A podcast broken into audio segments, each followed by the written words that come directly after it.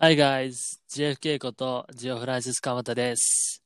はい、今日のポッドキャストの、えータイトルは、えージョー・バイデンって誰？新大統領の過去、現在、未来です。えー今日ゲストに僕の、えー友人であるリカさんをお呼びしました。リカさん今日よろしくお願いします。あ、はい、こんにちは。よろしくお願いします。はい、リカさん、えー今日ジョー・バイデンについて話すということなんですけど、はい。まあどれぐらいジョー・バイデンについて知ってるでしょうか？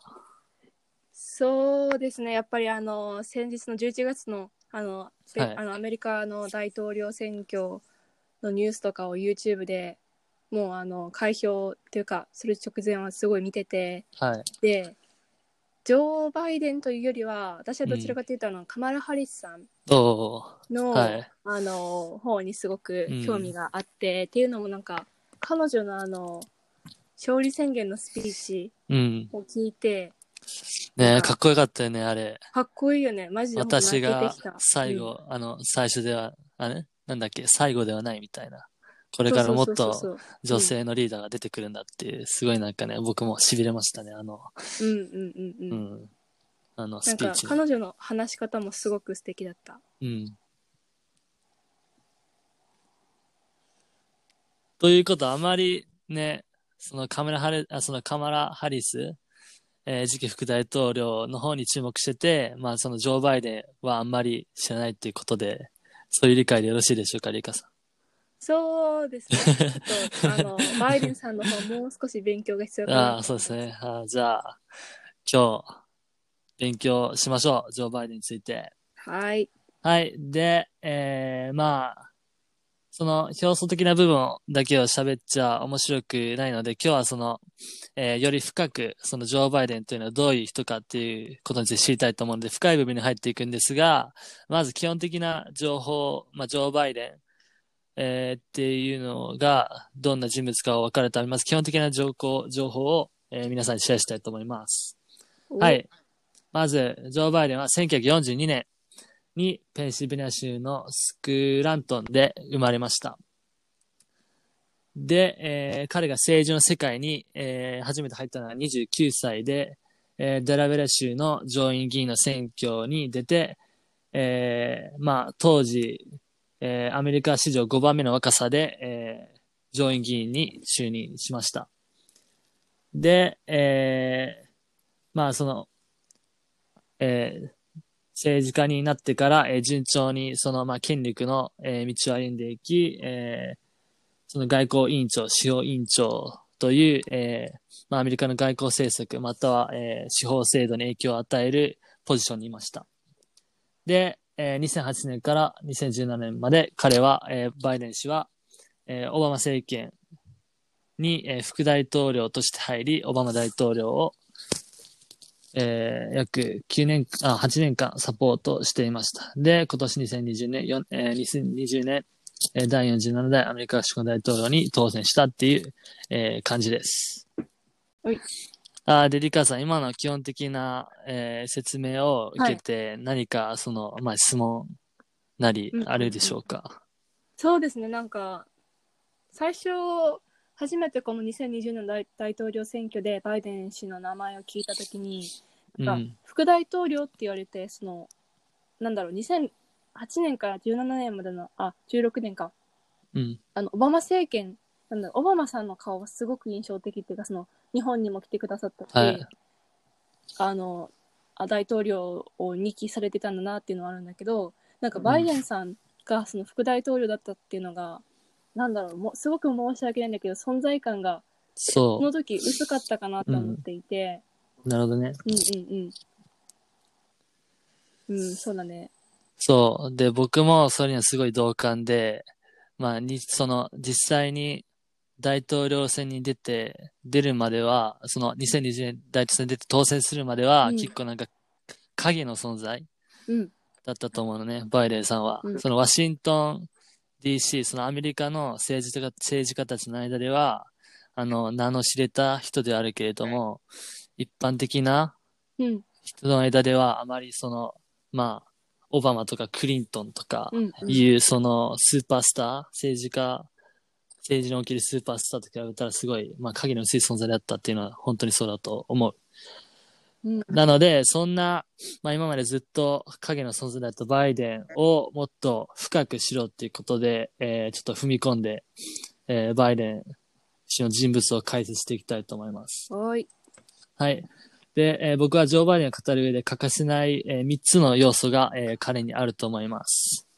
まず、1個目が、えー彼が、えー苦労人であること、えーその過去いろんな、えー苦しみを乗り越えてきた人物であること。はい。うんうん。で、まあ、その苦労っていうのは、まあ彼の幼い頃から、えー始まってて、で、彼、その小さい頃は、喫音症、喫音症ってわかりますか？うん。その、こ、あの、言葉が、その、とっさに出てこない。その、出たとしても、なんか、その、なんか、どもって、なんか、うまく、その、言葉が発せないっていうう、んその症状なんだけど、そのせいで、あの、すごい馬鹿にされたらしいのね。お前は、そう、お前はもう言葉喋れないのかっていう、ひどいね。ですすごい馬鹿にされてて、うんで、まあ、それが嫌だったから、あの、家に帰って詩を朗読したりして、うん。その、まあ自分のコンプレックスを乗り越えたっていう、そういった、まあ、苦労もあって、うん。で、その、年を取ってからも、まあ、あの、まあその目を、目も当てられないほどの、そうなんだろう、苦しみを彼は経験してきて。で、彼は、その、あの、上院議員、29歳で上院議員になった直後に、うん。奥さんと、えー、娘と、で奥さんのお腹の中にいる赤ちゃんを同時に亡くしたのね、交通事故で。ああ。そう、どう、で、同じ車に乗ってた息子二人、バイデンとボー、うん。えー、さんは大怪我っていう。で、もう、下手したらもう自分の持ってた家族全員が死んじゃった可能性があるぐらい、うん。その、まあ、その、まあ大きな事故があって、で、それを、がきっかけで一時はなんか自殺を考えたらしいの、バイデンさんは。自分がずっと、その、あの、愛してた奥さんが泣かれて、で、子供たちも大怪我で何人か死んだりっていう。うん。で、えーそこから、えー何年かな、30年経った、まあ彼が副大統領だった時に、そのボーさん、ボー・バイデンっていう息子が、えー、癌で亡くなったっていうような形で、まあ彼は結構その、まあ身の回りの人が、まあその体質を持っている人が、まあどんどんあの、亡くなっていくという、えー経験をしてきたっていう、ああ。まあ人なんですよ。そう。うんそうみたいな感じで、まあ彼は、えーまあまず第一に苦労人です。えー苦労してきた人です。えーで、二つ目、えーまあ彼をえー構成する要素のもう一つ目としては、協調性のある人。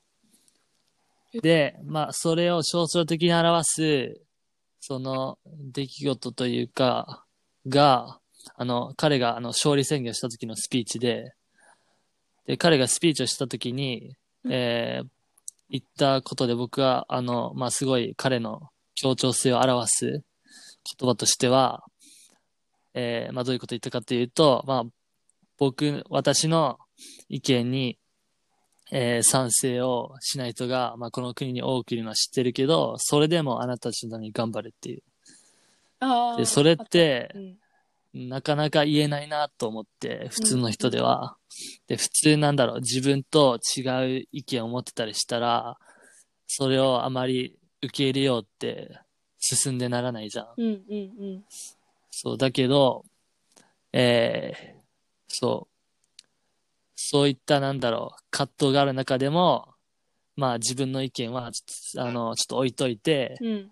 まあ、あの、その、まあ、たとえ自分と意見が違いてでも、まあ、聞く姿勢は持つっていう、確かに。そういった姿勢はすごい、あの、まあ、なかなかできないなっていう。うんうんうんうん。で、まあ、それ、で、バイデンがすごいのは、その言うだけじゃなくて、実際にそれを実行してるのね。えーうん。そう。で、例えばそのオバマ政権の時に、えーあの、そのマコーネルさん。っていう、あの、共和党の、あの、えー上院のトップの人、うん。まあ、事実上、議会内の共和党のトップの人がいるんだけど、そう。で、彼は、えー、まあなんかバイデンの方がオバマより、その、コミュニケーション取りやすいっていうようなことを言ってて、えー、で、なぜかというと、オバマは、その、まあ彼はずっと弁護士やってて、かつ、あの、大学の先生、うんハーバードで教えてることもあって、うん。そんなの結構、なんだろう、あの、人をうん議論するとき、人をなんだろう、諭すというか、うんうんうん。私が、えーの意見は正しいっていうことを前面に押し出していくうん。ような感じなのね。マコネルさん？あの、オバマがアボムさん。うん。そうそうそう。で、逆に、えーバイデンは、その、まあ、そう根本的に価値観が違う人に対して説得するのは無理だから、そう、あの、まあ、あの、その議論とか始めるときうに、ん。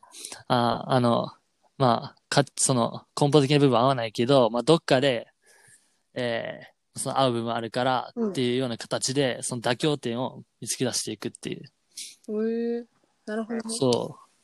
で、そそのなんか、オバマとバイデンのコミュニケーションの違いが、その一つの本に書かれてて、うん最近出た本なんだけど、そうそうそう。なんていう本？えーっとね、エヴァン・オスノスっていうニューヨークっていう雑誌、ニューヨーカーっていう雑誌うんうん。で記者をしている人が書いた、えー、ジョー・バイデン、アメリカン・ドリーマーっていう本で書いてて、そうそうそう。なるほど。まあ、みたいな感じで、えー言うだけじゃなくて、バイデンはその、えーまあ、その自分の持っている協調性をちゃんと実行できうんる人であることを、まあ、証明してきたってなるほどね。なんか、感じですね。スピーチにもあったよね。あの、うん。その共和党の人に対してうん、すごいウェルカムなコメントだったそうそうしそ、今すごく二極化されてるアメリカにとって、その彼はなんか、なんか希望の光みたいな感じだよね。あのスピーチからして。すごい良かったと思う。うん。まあまあ、それについてはちょっと後で触れるとしましょ。はいうはい。で、最後、軽く考慮する三つ目の要素要素としては、庶民的で、えーあります。で、なぜ僕が、うん。そう、彼を、なんだ、えーそのように彼を評価するかっていうと、まあ彼のその、今まで決断したことうん。を振り返ると、まあ彼がすごい世論の意見に敏感っていうことが、うん。うん。そう、あの僕は見えてきて、うん。で、例えば彼が、えー初めて政治家になろうとした時に、主張したのが、ベトナム戦争反対。あと、その、あの、えー人種問題を、あの、解決するというか、うん。うん。その2点を押してたのね。うん。で、それって結構、まあその当時の、えーあの世論を反映したと思って、そう、ちょうど1970年代、うん。えー後半から前半にかけて、ベトナム戦争が泥沼化して、うん。で、あと人種間の対立が激化してっていうような形で、うん。えーまあその世論が形成されてて、で、それをまあ反映してたのがバイデンの最初の選挙。うん。彼が主張してたこと、選挙で。で、まあ、それで、そのまあ、で、そのなんか世論を、に敏感な姿勢はずっとその選挙出た当時からじゃなくてずっと一貫してて、うん。で、まあ、す最近の例を挙げるとすると、まあその同性愛うん。を擁護する発言をしたことうん。うん。うん。なのね、その副大統領時代に。うんで、まあ今では、その同性愛っていうのは、まあその、なんだ、アメリカで、だまあ同性愛っていうか、その同性う婚ん。を否定するっていう人は、だんだんマイノリティになってきて、政治家でもそれを否定する人はいないと思うんだけど、うん。まあまだその2000年代初頭うん。とかは、ぜその同性婚に対するその拒否反応がまだ強くて。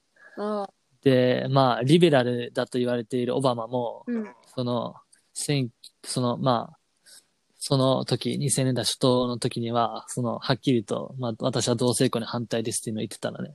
うん。なるほど。で、別にそれはオバマが悪いんじゃなくて、まあ、政治的に正しくなかった。うんまあ、その、そういうことを言ったら、まあ、多くの人が、それに反発して、自分の政治のキャリアが危うくなるから、まあその、ほん心の中でどう思ってるか知らんけど、まあとりあえず言えない。それをじ自信持ってというか、言えない環境が同性婚を支持しますっていうことを言えるのが難しいうんうんうん。かったと思うのね。うんその2000年代、まあほんと最近まで。そう。で、まあオバマ大統領も、まあ大統領になってからもその姿勢はあんまり変わらなくて。うんで、で、他の政治家たちもそうなんだけど。で、その中で、まあバイデン、まあ当時副大統領なんだけど、その同性婚を合法化することうんを支持した、えー同性婚を擁護した、擁護する発言をした、えーまあ、なんか、その数少ない人だ、あの、初めてに近い人だったのね。うんうんうん。その、あの、トップ、高い役職にいる人たちの中で。そうそうそう。です。で、なんでそういうことをできたかっていうと、まあ、その、だんだんだんだん盛り上がってきた、同性婚合法化に向けた動きが、まあ、世論、あの、大多数の国民の意見を反映したものだっていうのを察知して、まあ、そういう発言をしたのかなっていう。でもない、えーじゃないと、そんななんかタブー視してる問題に触れないのかなっていう僕のなんだろう、うんそう、分析かな。なるほど。ってことはさ、そう、あの2015年にアメリカで同性婚が、うん。あの合法化されたじゃん。うで、ん、それってオバマ政権の時代だった時代だったと思うんだけど、うん。その合法化にすごくなんだろう重要な役割を果たしたのってバイデン氏なのかなやっぱり。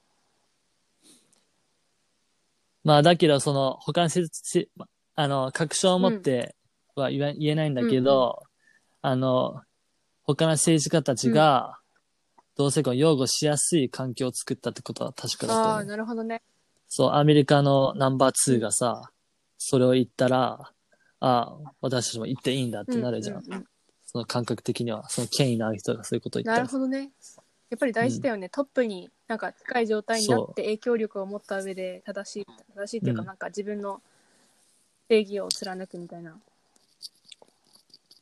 そうそうそう。で、本当あの、今言ったこと、庶民的なバイデンの側面だけじゃなくて、他の今の歌二つの側面は、うんうんうんまあ彼が大統領として成功するのに欠かせない要素だと思うのね。そう。国のトップになるんだったら、まず国民のことを考えなきゃいけない。そのためには、えー、まあ、あの、一般的な庶民がどのような苦悩を、えー抱えているのかうんうんを知らなければいけない。で、バイデンは僕はその二つをできる人だと思ってて、で、思っているだけじゃなくて、実際に、えーその苦悩を解決するために法律とか、まあ自分を通したり、で、通すためには、えーもう自分の考えと根本的に違う人を説得しないといけないんだけど、えーまあその意見が違う相手とでも協力し合える協調性をバイデンは持っている。うん。っていうような形で、まあ、アメリカが、うん、まあ、今後良くなっていく、うその、こあの、一般的な人たちのために、えーそれをする、まあ、素質があるのかなって、バイデンが、それをで、あの、なんか、国民の生活を良くすることをできる政策を打ち出せる大統領なりる素質があるのではないかというのが僕はすごいこのよ3つの要素を振り返ってうんうんうん。思いましたね。確かにね。うん。うんうん。なんか、なんだろう。うん。あの、私の場合はその、まあアメリカの政治にこれまでそんなに詳しくもなかったし、今回の2020年の選挙で初めて、あの YouTube ですごい、あの、夜な夜な、なんかライブ配信を見て、今どっちが、共和党と民主党どっちが優勢なんだろうとか、すごい、あの、研究っていうか見るようになったんだけど、その、うん。なんだろう。じゃあ、その、ジオが言ってるのは、その、バイデン氏が、その、これまでの、その、米国史上、なんか、一番最も、なんだろう、その、世論の、なんか、意見を反映して、で、さらに、その、アメリカの二極化を、なんか緩和して、うん。で、なんだろう、自分が今まで大変な努力とか、あの、いろんなことを経験してきた分、なんか人の気持ちにもっと寄り添えるような大統領であるっていうことだよね、彼は。うん。まあ、その、こん、なんだろう、大胆な政策、うんうんうん。そのフランクリン・デロナ・ルーズベルトみたいなニューディールを打ち出したり、そのような、まあ、大規模な、その、改革はできないと思うんだけど、まあ、その、前任者、トランプ大統領と比べたときに、まあ、その、えーまあ、アメリカが、か、あそのバイデンから得られるものが多いのかなっていうのをすごい感じますね。そのトランプとバイデンのなるほど、対比で。なるほど。そう。そう、だけど、まあ、えー、まあ、期待はしてるって感じですね。ほほほほそうそう。そう。でもあれだよね、あの、需要的にさ、一つ懸念点を挙げるとしたらどうなる、そのバイデン氏っていうの。うん。そうだね。まあ、これ最後の方に言おうと思ったけど、まあ、今、えー、まあ、解説するとしましょうか。そう、僕が懸念をしてるのは、民主党が、の中で内紛が起きるっていうこと。うんで、その予兆が今現れてて、で、民主党って、その二つの勢力がいるのね、中に。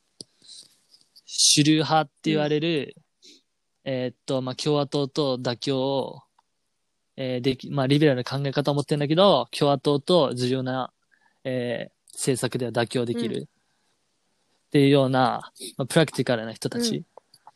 その、まあ、バイデン、クリントン、オバマがそれに含まれてるんだけど、で、もう一つの勢力としては、左派。うん。あの、もう革新的な、えー政策を掲げるサンダースとか、お菓子を殺してた人たちがいて、で、現在、その二つの勢力の間で、その対立が、その、深まってるのね。なるほど。うん。その、主流派としては、あの、段階的に、まあ、アメリカを変えていきたいっていうようなことを言ってるけど、左派としては、もう、段階的じゃダメだ。うん今すぐに、大胆な会が必要なんだっていう声をなるほど。上げてるの。あれだよね、2019年にさ、あの、AOC?AOC、うん AOC がさ、あの、うんニューディールだっけ、掲げてたよね。うん。うんグレーニューディールね。うん。2050、うん。まあ、その、そう遠くないうちにアメリカの二酸化炭素排出量をゼロにするっていう政策を言ってて、そうそうそう。そう。で、今、えー、まあ、そのトランプ打倒に向けては、その二つの勢力は結集して、そのトランプと戦ってて、で、そのおかげでバイデンは対処することができたんだけど、そう。だけど、今、そのトランプという競争的が消えて、で、えー、そう。で、お互いが、まあ、自分のし、自分たちが持ってた主張をまた言うようになって、で、さっき言ったように、全然違う、えー、まあなんだろう、政策の進め方を訴えてるから、まあそれで摩擦が起こっちゃうっていうような感じ。なるほど、なるほど。そう。そう、だから、まあ、もしかすると共和党の方がまだ協力できるかもしれない。あ、バイデン氏にね。これ、こうそうそうそうそう。そう、だから、まあ、バイデン政権が成功するかしないかのキーはいかに、えーその左派勢力を、なんか自分の方に取り込めるかって。なるほど。で、もし取り込めたら、仮に共和党が反発してても、まあ、ある程度の政策は、あのバイデンがしたいものは、押し通せるのかなっていう。それが僕の、あれですね。懸念見方？あ見、方です。懸念、懸念ですね。うん。なるほど。うん。ちなみに、じゃあ、そのバイデン氏が、その、左派？あの、サンダースとうんかその AOC を取り込むためには、なんだろう、欠かせないものを一つ挙げるとしたら何になると思う、うんえーっと、一番大事なのは、えー左派の人たちのことを気にかけてる。彼らの意見を重要視してるっていうメッセージをうんうん発信することが大事だと思ってて。なるほど。そう。で、それは、えー大統領選挙中は成功したのね。うん、うん、うん。そう。で、どういう形でそれをしたかっていうと、バイデンはタスクフォースっていう、その、まあ、わあの、民主党が政策、あの、政権を取ったどういう政策を実施するかを決定する、あの、チームを結成して、で、うんその中に、バーニーとかうん AOC、オカシオ・コルテスを引き入れたのね。で、それだけじゃなくて、あの、あの、まあ、左派うん。うん。の政策を推している団体のトップだ,、うんだったりとか。で、そういう人たちをどんどん取り込んで、その民主党が、あの、なんだ、主流派のだけの党じゃなくて、まあ、左派の党であるっていうことを、あの、なんだ、そういうメッセージを発信しようとしたの、うんで、それを結構左派の人たちも評価してて、そうそうそう。で、これも、あの、さっき言ってた本、えーエヴァン・オスナスさんが書いた本に書かれてたんだけど、そう、さらに人たちはすごいなんかびっくりしてたらしいのね。え？あの、私の意見を、こんななんだろう、年老いた政治家が聞いてくれるの？みたいな。そうそうそう。で、まあ、それをなんでしたかっていうと、まあ、それはその2016年反省を生かすって意味合いがすごい強くとも、強、強かったと思ってて、その2016年は、その逆、あの、バイデンとは逆にクリントンはその左派を完全に取り込めなかったのねなるほど。それはで？そう。えー、まあその、うんかたくなに左派の政策を受け入れようとしなかった。うんで、結構その、バーニーとか左派をバカにするような発言がおあったのねな。るほど。そう、クリントン側から。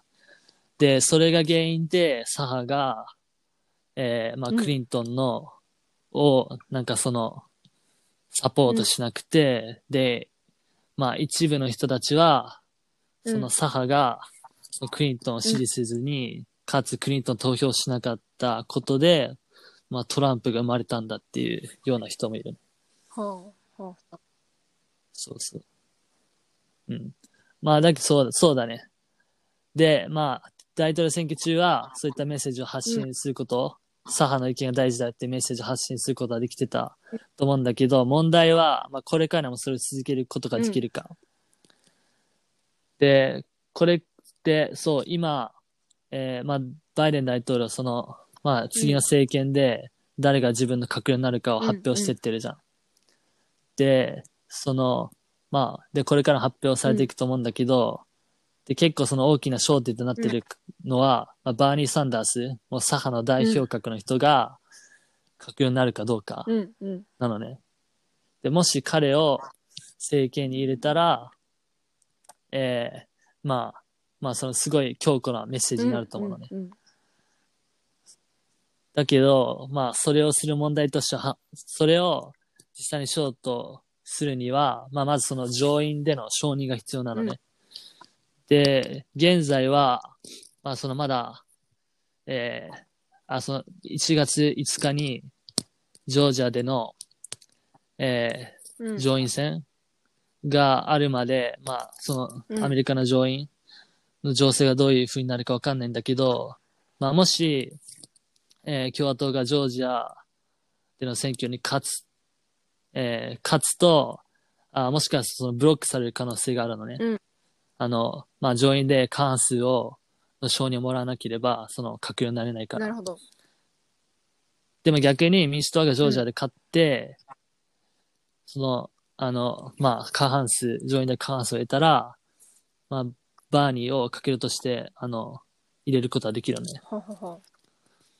そう、だから結構そのバイデンの独断、バイデンだけの力ではどうしようもできないこう。うん。とが、まああるから、まあバーニーを実際に閣僚として入れることはできるかわかんないんだけど、もしそれが可能であれば、すごい大きなメッセージになると思います。なるほど。じゃあ今後に期待ってことだよね。まだ終わってないもんね、開始そうですねそうそう。まあ開票は終わってるんだけど、そう、1月、その、うんまあなんでジョージアでうん選挙あるかっていうと、その、その、この選挙は、その最終形、うんうんうんその、ななんだ、あの、そう、あ、うん。もう一回整理すると、アメリカ、えーで選、その上院、下院で選挙があって、過半数が取れない、え、うん。誰も過半数うん。が取れてなかったら、もう一回選挙をしなければいけないってことになってるのね。なるほど。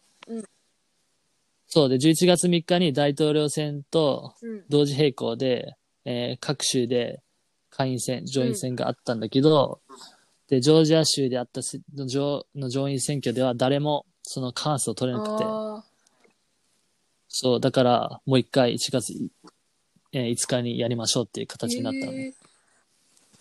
そう。で、今、拮抗してるんですね。その上う院ん。での民主党の議席と共和党の議席。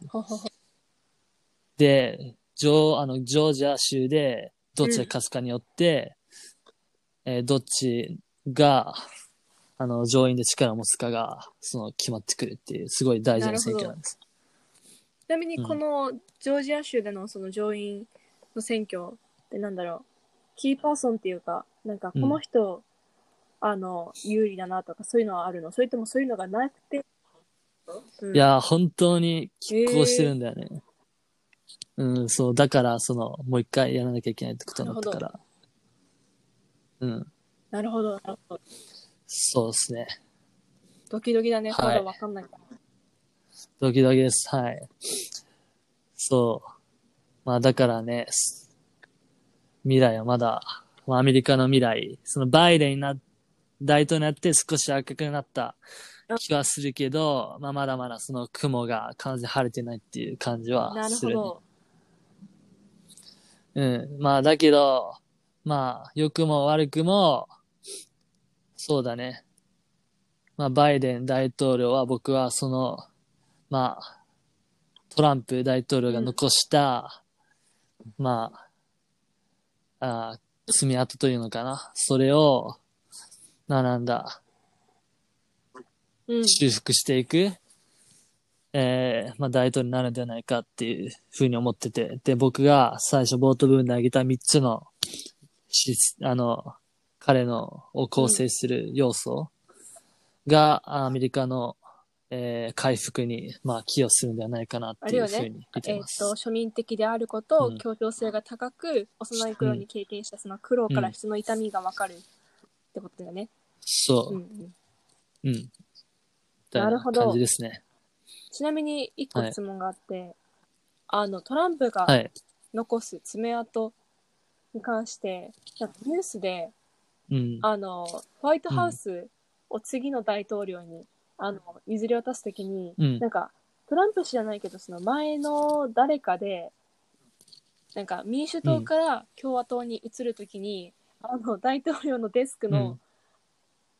あの引き出しに接着剤がつけてあって、開かなかったみたいなニュースを聞いたことがあって、どこか忘れたんだけどそういうことってやっぱり頻繁に起きるの？なんかあ次あのちょっと共和党だからちょっと何もできないようにしようとかなんかうん。まあ、前任者の嫌がらせはマジか。引っ張り残ってるよね。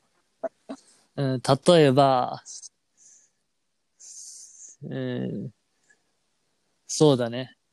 まあ、まあ、例えばそのうん。クリントン大統領、あの、1993年か2000年まで大統領だった人が辞めて、ブッシュうん。うん。大統領が当選して、まあ、ブッシュ大統領が実際に、あの、政治、えーあの、まあ、行政のトップに立った時に、まあ、結構大きな、その、なんだ、えー目標というのが、anything but Clinton っていう。クリントンがやってたことはもうすべて、あの、撤回するみたいな感じで言ってて。で、それは、あの、えーまあ、ブッシュが辞めてオバマが出てきた時も同じで、anything but Bush みたいな感じで。そう。で結構、まあそうだね、あの、歴史的に見ても、うんまあ前任者の功績を否定して、えー自分の政策をその上から、えー塗っていくっていう。で、まあ、どの大統領候補も一番その主張するのは、いかに自分が前任者よりいいかってことだから、まあ、自然と前任者を否定する動きが出るっていうのは、まあ、仕方ないのかなと思います。まあなんかあれだよね、この前任者を否定しないと自分の支持者からやっぱり反響も出るだろうし。なんかうん大変だね、大統領って。そうだね。まあ、その大変な仕事を、まあ、バイデン大統領はどうこなすんでしょうか。自分の引き出し開かなかったら嫌っじゃん。そう。まあ、っていうような形で、まあ、今日は終わりたいなと思います。はい。まあ、リカさんお忙しい中、お付き合いいただきありがとうございます。ありがとうございますはい。はい、来週もまた、えー、まあ JFK のポッドキャスト、えー、まあテーマまだ決めてないですけど、えー、配信していきたいと思います。今日はリカさんありがとうございました。はーい。はい。え、あざす、え、アンカーっていうさ、そのポッドキャストのさ、サイトに載っけ載っけてんの？うん。うん。あ、なんかね、お、あの、アンカーで配信したら、うんあー Spotify Spotify か。うん。と、あともう一個の媒体でもこれさ配信されるって。YouTube でも配信さ、されるようになっアップしたら、うん例えば JFK のチャンネル作るじゃん。でさ、うんその音源もあるから、あの、なんか普通に YouTube でも聴けるポッドキャストみたいな。手伝うよ、作るうん。あ、だかあ、あ、らいいの？画像が欲しいからあじゃあ手なんかさ、話してる時にいっぱいうん重。要な人物とか出てくるじゃん、制作とか。だから、それに基づくその画像を送ってくれたら、それをもとに動画作れるんじゃねって思ったのうん。だからできるじゃん YouTube チャンネルデビューできるよ。うん。あ、はい。じゃあそうしよう。はい。ああじゃあありがとうさリカ音源を Gmail がいけるかななんか、ボリューム的にいけそうう。なんメッセンジャーか Gmail か何かで試してみよう。OK。オッケー。はーい。送っときます。お疲れ様です。はい、お疲れ様ありがとうバイバイです。